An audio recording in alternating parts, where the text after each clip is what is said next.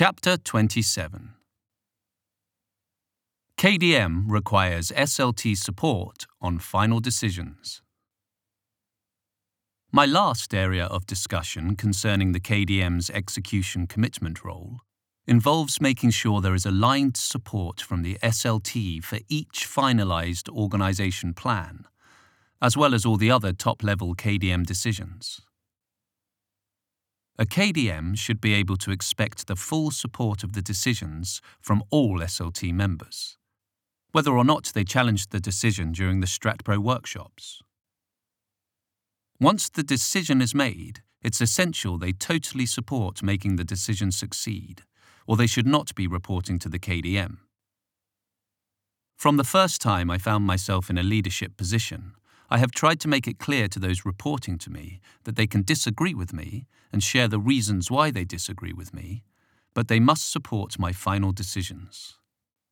My SLT members know they are welcome to question or challenge any of my decisions directly, face to face, and that I will listen to their thinking and discuss my reasoning on things. When KDMs aren't open to this type of input, getting success from strategic planning can be problematic. One SLT had a lot of discussions about an organization plan that included a strategy for changing the way the company priced its products. For decades, the manufacturing company had sold its products by negotiating the price. However, the KDM thought it might be a good idea to stick to non negotiated prices. She explained her view that eliminating negotiated pricing would benefit the company because customers would feel more confident that they were getting the right price the first time. She added that it would require a period of adjustment for those used to negotiating, but the change would ultimately result in increased sales and profits.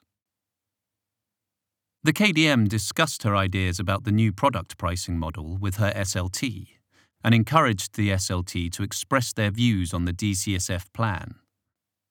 Her sales manager expressed his fear that company sales would be hurt. After further discussions with the SLT, they decided to create a goal to move to the non negotiable pricing model. A week after the meeting, the KDM found out her sales manager was telling other employees he thought the new plan would destroy the company. The KDM met with the sales manager and explained that his comments were unacceptable after the decision was made to move ahead with the organisation plan. She also explained that if he could not support the organisation plan for revising the pricing model, he should not be part of the organisation. As it turned out, the plan for changing the pricing model was a great success. One of the common challenges to KDMs is the resistance of some SLT members to change. Those who fight putting certain things into plans because they fear change will only support it in a lukewarm or even a passive aggressive manner. High performing organizations that have success in accomplishing their organization plans usually embrace change.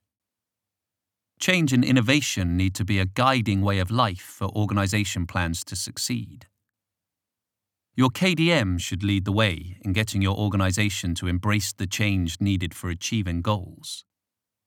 This may require the KDM to remove systems and processes that time and experience have shown to be ineffective, or test and adapt new approaches.